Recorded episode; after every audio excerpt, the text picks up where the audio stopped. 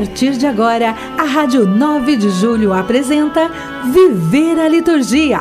Apresentação: Frei José Moacir Cadenassi.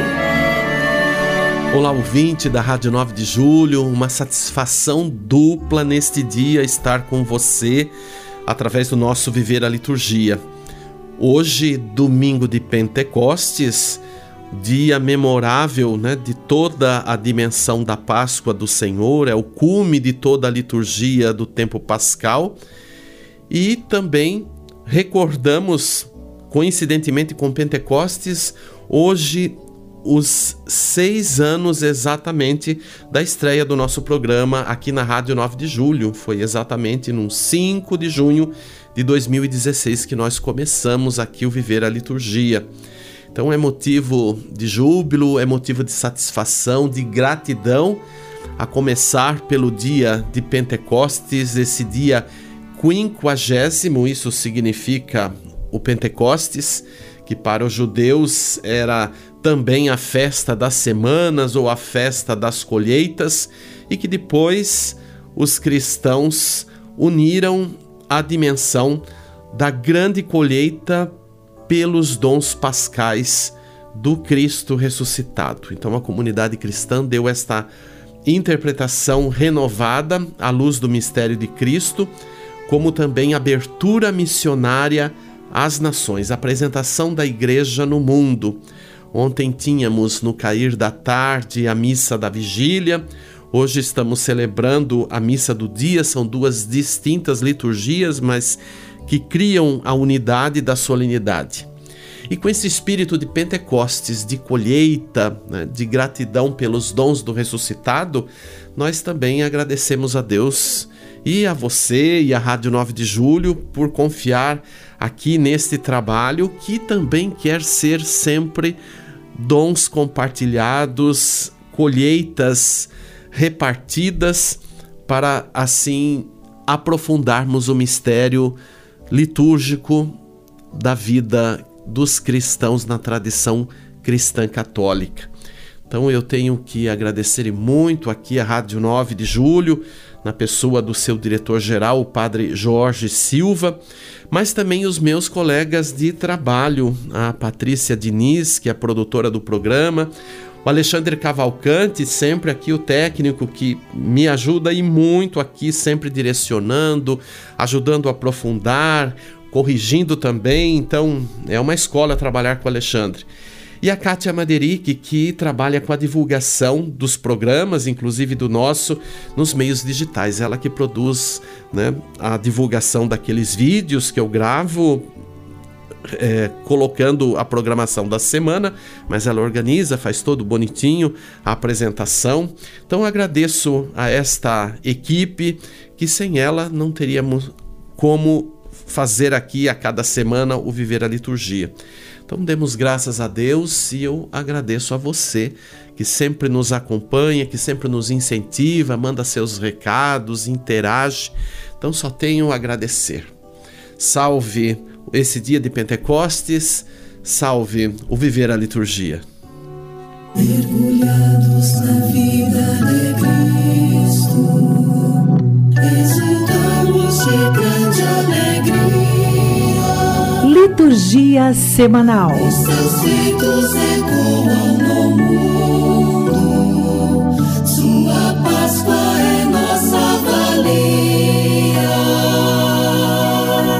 Hoje, então, dia 5 de junho, nós estamos vivendo a solenidade do domingo de Pentecostes, então a culminância de todo o tempo pascal. Com esta liturgia conclui-se o ciclo pascal e a partir de amanhã nós recomeçamos o tempo comum, reiniciado com a décima semana. Então, a tônica dos domingos do tempo comum é dada pela leitura contínua do Evangelho. E cada texto do Evangelho proclamado nos coloca no segmento de Jesus Cristo, desde o chamamento dos discípulos até os ensinamentos a respeito dos fins do tempo. Nesse tempo, temos também as festas do Senhor e a comemoração das testemunhas do mistério pascal, a Virgem Maria, os apóstolos, os evangelistas, os santos e santas da caminhada. Também na liturgia das horas retoma-se o terceiro volume. E amanhã, começando o tempo comum, nós faremos a memória da bem-aventurada Virgem Maria, mãe da Igreja, exatamente dia 6 de junho, segunda-feira. Esta memória foi introduzida pelo Papa Francisco, unida a esta comemoração de Pentecostes, valorizando então esta presença de Maria junto à comunidade cristã em todos os tempos da história. Terça-feira, dia 7 de junho, a liturgia própria da décima semana do tempo comum. Dia 8, décima semana do tempo comum, é quarta-feira, e nós também poderemos ter a possibilidade da memória facultativa de Santo Efrem, diácono e doutor da Igreja. Dia 9, quinta-feira, a memória de São José de Anchieta, presbítero, recordamos com carinho, por, pois ele, sendo missionário jesuíta espanhol, veio aqui para este lugar, que hoje é a cidade de São Paulo, e tem uma marca profunda no processo de evangelização desta nossa hoje dita capital e do nosso estado. Dia 10, sexta-feira da décima semana do tempo comum. Dia 11, a memória de São Barnabé apóstolo. E no entardecer, a celebração das primeiras vésperas da solenidade, primeira que vai ser celebrada dentro do tempo comum, é, a Santíssima Trindade. Você está ouvindo Viver a Liturgia com Frei José Moacir Cadenassi.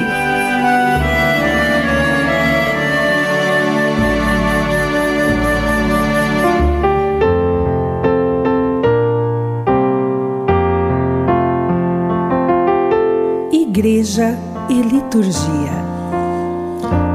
Nós estamos a, ao longo desses últimos domingos com a série sobre a pastoral litúrgica, destacando vários aspectos que englobam esta dimensão da pastoral litúrgica, algo tão importante, decisivo no caminho celebrativo e pastoral das comunidades cristãs. Né? Temos a nível da igreja, como a dimensão universal da igreja, temos o que é próprio das igrejas particulares, ou seja, das dioceses, temos também as equipes paroquiais ou das comunidades. Então, vivemos esses aspectos mais pensando na unidade da celebração. Né? Não dá para ser, por exemplo, uma paróquia é, vivendo o programa da liturgia, vivendo a liturgia do seu modo, sem considerar a dimensão da sua igreja particular, da sua diocese ou mesmo da Igreja Universal. Né? Temos que estar é, atentos a todos esses aspectos para vivermos realmente na liturgia o, a experiência da comunhão e da fraternidade universais. Hoje vamos falar sobre a condução pastoral das celebrações. Então, preparar uma celebração para determinada assembleia e guiá-la de modo que se mostre significativa para quem dela participa exige profundo respeito à natureza simbólica de toda ação litúrgica. Existe aí o limite intransponível da adaptação da celebração à Assembleia, porque é esta que deve ser levada a perceber e assimilar as mensagens propostas pelos sinais litúrgicos, que na sua estrutura ritual e nos seus conteúdos são um dado não manipulável. Né? Olha que intenso isto, porque nós, como equipes de trabalho, equipes de celebração, equipes de liturgia, precisamos saber com mais exatidão, com mais propriedade, o sentido dos ritos e dos símbolos litúrgicos. Não para explicá-los, mas para que, na forma como celebrarmos a cada liturgia, nós possamos também ajudar a assembleia que celebra a introdução no mistério celebrado, que nós chamamos de mistagogia. Então é uma função assim específica, a começar de quem preside a liturgia, o bispo, o padre, ou se forem ministros leigos para a celebração da palavra, ou mesmo o diácono. Precisamos estar né, nesta frequência de um conhecimento e de uma abertura sobre o sentido da liturgia e o sentido dos ritos. Né? e ultrapassar aquela coisa de dizer, olha, aqui se faz assim porque se gosta de fazer desta forma, ou porque o padre quer que faça assim, ou porque a equipe, ou porque os músicos e assim por diante. A gente hoje tem muito essas coisas, né? Às vezes as pessoas vão fazendo aquilo que elas acham ou aquilo que elas conseguem fazer dentro do seu limite e não querem saber de expansão, não querem saber de desafio. E a liturgia nos desafia para bem celebrarmos. Então é muito importante e a mediação pastoral do presidente da celebração como dos ministros deve favorecer a comunicação simbólica que ocorre na ação celebrativa e que relaciona diretamente cada fiel com as realidades significadas. Isso se obtém levando em consideração as características próprias da comunicação por meio de símbolos, ainda que por meio dos símbolos particulares que são as ações litúrgicas.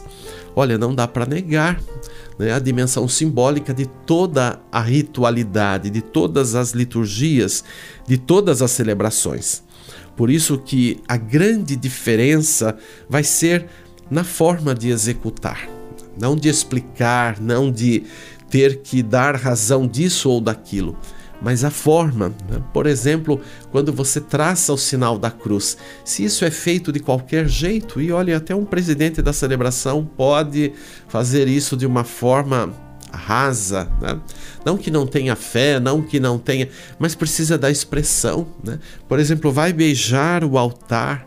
Como que se faz isso? É simplesmente dar ali um, um costãozinho do lábio no altar, mas qual a relação que se cria com isto?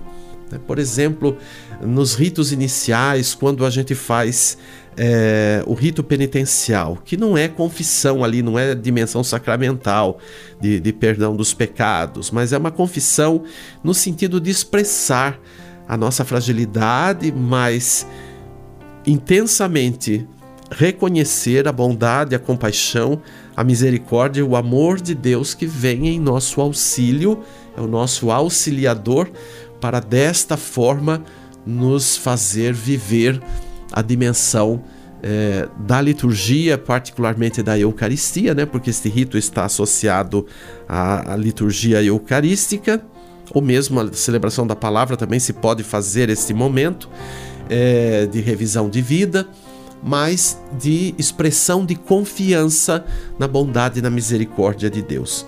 Então, como que a gente, por exemplo, exorta a Assembleia a participar desse momento? Então, são essas coisas que têm uma conotação simbólica, mas que precisam do nosso foco de atenção, de convencimento do que nós estamos fazendo. Eu me lembro muito de Santa Teresa.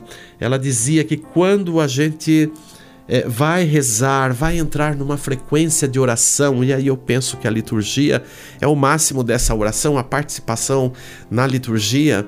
É, nós temos que considerar, nos recolher uns instantes é, diante da magnitude do momento que vamos viver, que vamos celebrar, e pensar a quem nos dirigimos quando vamos entrar nesta frequência da oração.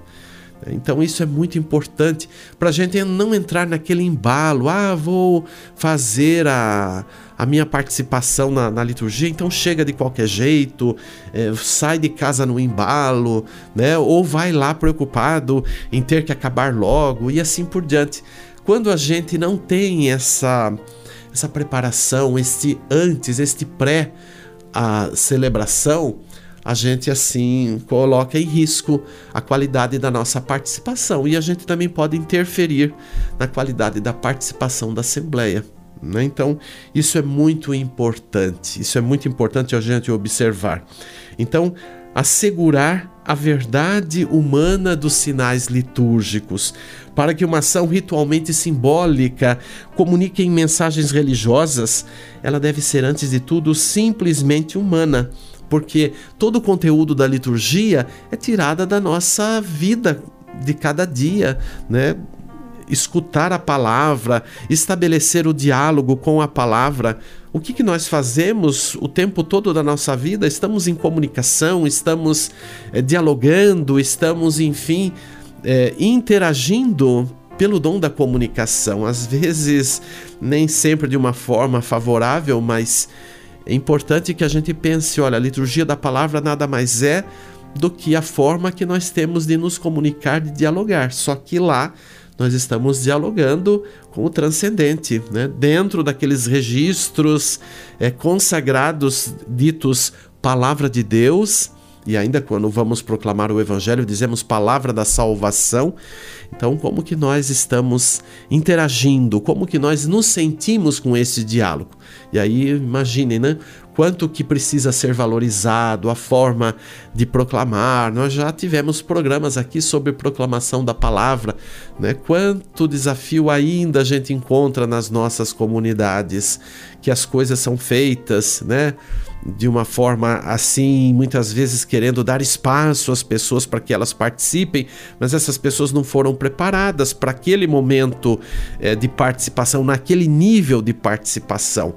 Então, por isso que a gente precisa ter realmente pessoas adequadas para viverem este serviço e tantos outros serviços. Senão, a gente vai fazer da, da Assembleia Litúrgica um cabide de promoção, né?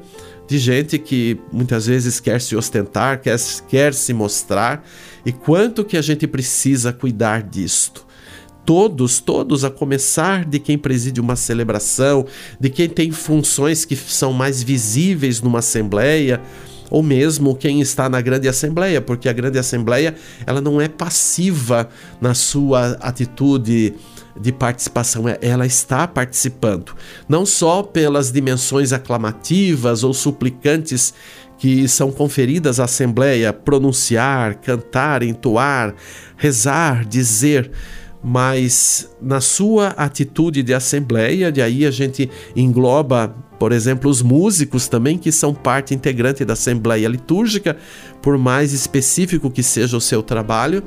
Né? Se não estiver nesta frequência de comunhão, se não tiver compreensão é, do sentido ritual, simbólico da liturgia, vai simplesmente é, realizar coisas e muitas vezes desconectadas e impróprias para aquele momento celebrativo. A, a, música, então, nem se fale, como que nós vivemos realidades padecentes, padecentes. Eu falo sem medo de ser feliz. Realidades padecentes nas assembleias litúrgicas, em grande parte.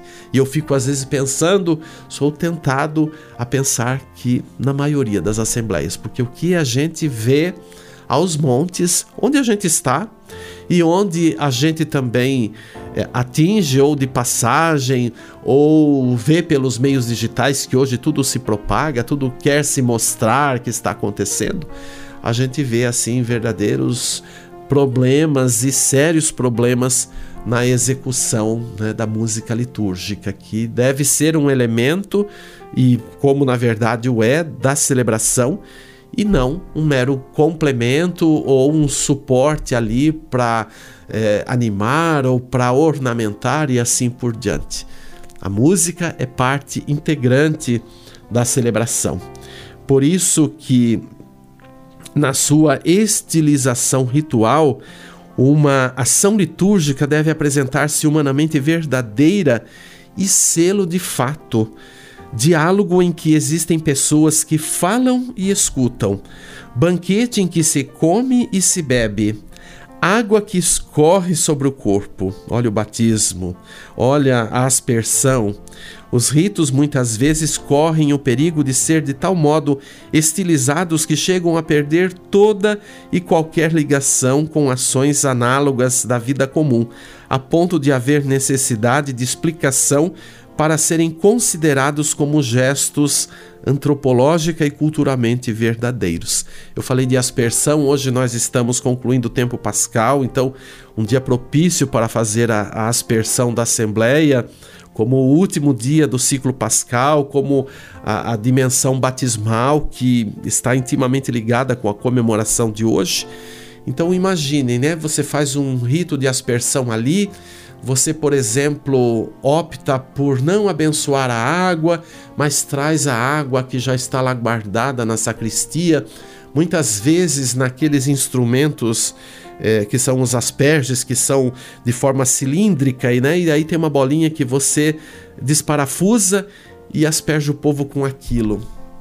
Olha, isso daí é para um momento que não seja de assembleia litúrgica. Não dá para usar uma coisa dessa numa assembleia litúrgica se a gente quer fazer com veracidade o momento, né? Isto é o que, o, te, o que nós estamos dizendo aqui sobre estilização. Chega ao extremo. Ah, então é água, então pronto, é, basta colocar as gotículas d'água e já realizou o rito.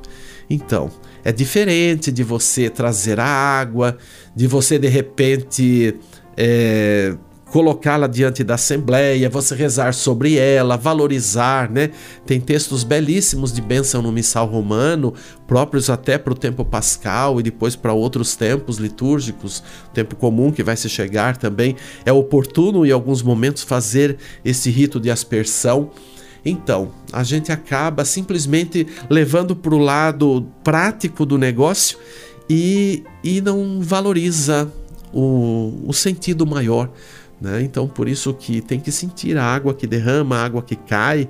Né? Muitas vezes, a gente até quando faz isto, tem gente que acaba sendo também no outro extremo do exagero, que começa a chamar padre, padre, aqui não caiu a água, aqui não caiu a água, né? Então as pessoas querem sentir o derramamento de água sobre elas, sua cabeça, seu rosto, seu corpo. Então, são essas coisas que nós precisamos cuidar para que justamente, né, as nossas celebrações atinjam com mais veracidade essas realidades significadas, realidades invisíveis, mas realidades intensamente, né, potencializadas pelo Espírito é, do ressuscitado, pelo Espírito Santo, para que a gente possa perceber a continuidade da ação de Deus por meio do Filho. É isso que nós celebramos hoje nesse Pentecostes. Né? O Espírito vem em nosso auxílio, potencializa nossa memória, nossa inteligência, nosso afeto, nossa vontade e nos conduz para realizarmos a obra do Reino de Deus pensando, enxergando e agindo como Jesus sempre agiu no tempo de visibilidade aqui na Terra, né? Tudo que está no registro dos Evangelhos. Então que pensemos, né, nessas dimensões tão oportunas da nossa fé, da celebração do mistério, para que nossas liturgias atinjam, né, com objetividade, mas com mística, com beleza, é, a dimensão daqueles que celebram, a dimensão do afeto, da inteligência e do compromisso de ser cristão. Canto litúrgico. E nós vamos ouvir o salmo próprio da missa deste dia de Pentecostes, numa belíssima versão musical da irmã Miriam Collin intitulado Enviai o vosso Espírito, Senhor, é o Salmo 103, exatamente o texto que está no lecionário dominical. E, e vamos ouvir e meditar sobre esta dimensão do Espírito que tudo recria, que faz novas todas as coisas e que sempre em memória atualiza os feitos de Deus por meio de Cristo e hoje atingindo eh, os instrumentos que somos nós, os cristãos, os batizados, neste caminhar da igreja na história.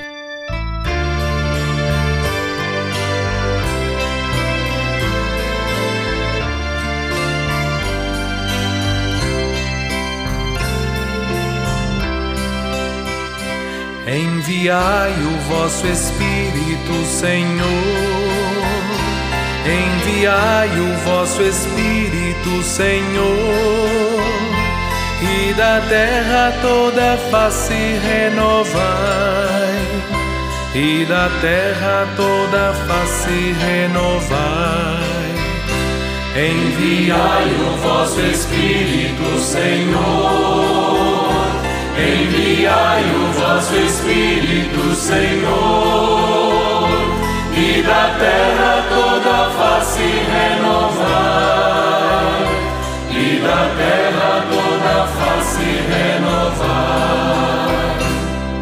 Bendize, ó minha alma, ao Senhor.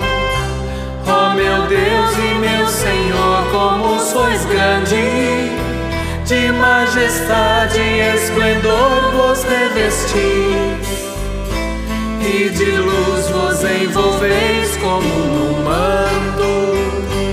Enviai o vosso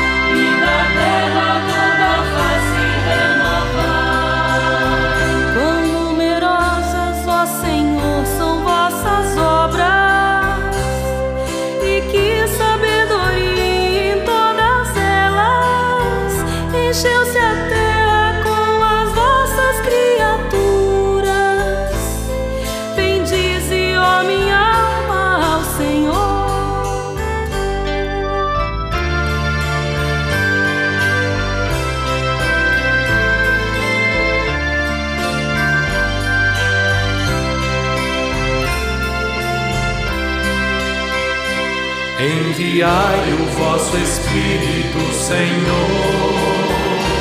Enviai o vosso Espírito, Senhor. E da terra toda face renovar.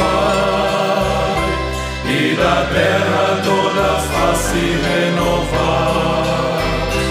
Todos eles, ó Senhor, de vós esperam que a seu tempo vós lhes deis o alimento, vós lhes dais o que comer, eles recolhem. Vós abris a vossa mão e eles se fartam. Enviai o vosso Espírito, Senhor. Enviai o vosso Espírito, Senhor e da terra toda face renovar, e da terra toda face renovar.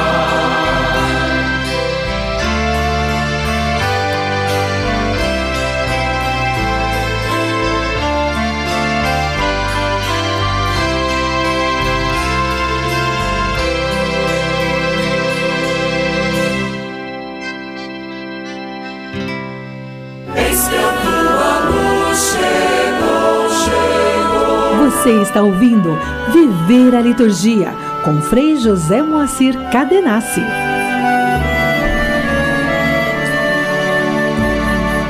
Rezemos.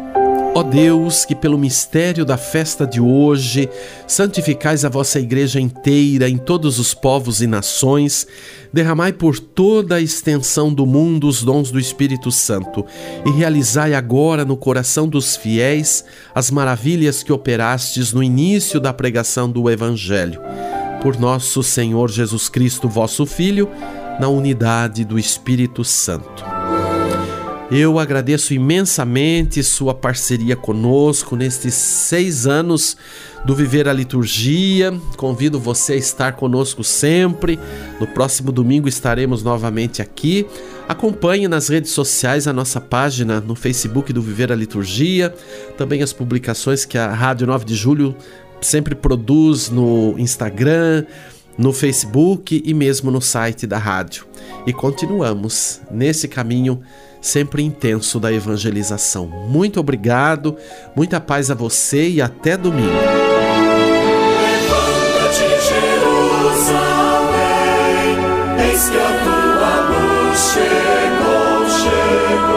Pela Rádio 9 de Julho Católica, você acompanhou o programa Viver a Liturgia com Frei José Moacir Cadenassi.